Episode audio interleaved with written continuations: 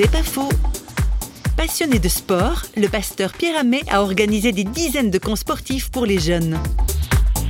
On a vu des centaines de jeunes qui ont trouvé l'évangile au travers de ces camps. Le sport, c'est très proche de l'évangile quelque part, parce que l'évangile nous encourage quand même à persévérer, à aller de l'avant, nous encourage à nous relever quand on est tombé, à aller jusqu'au bout. De...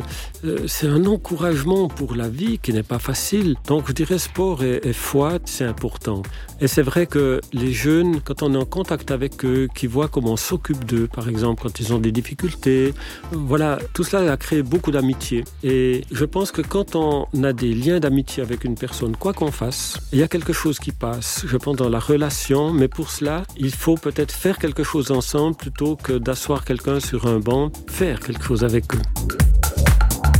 C'est pas faux, vous a été proposé par parole.fm.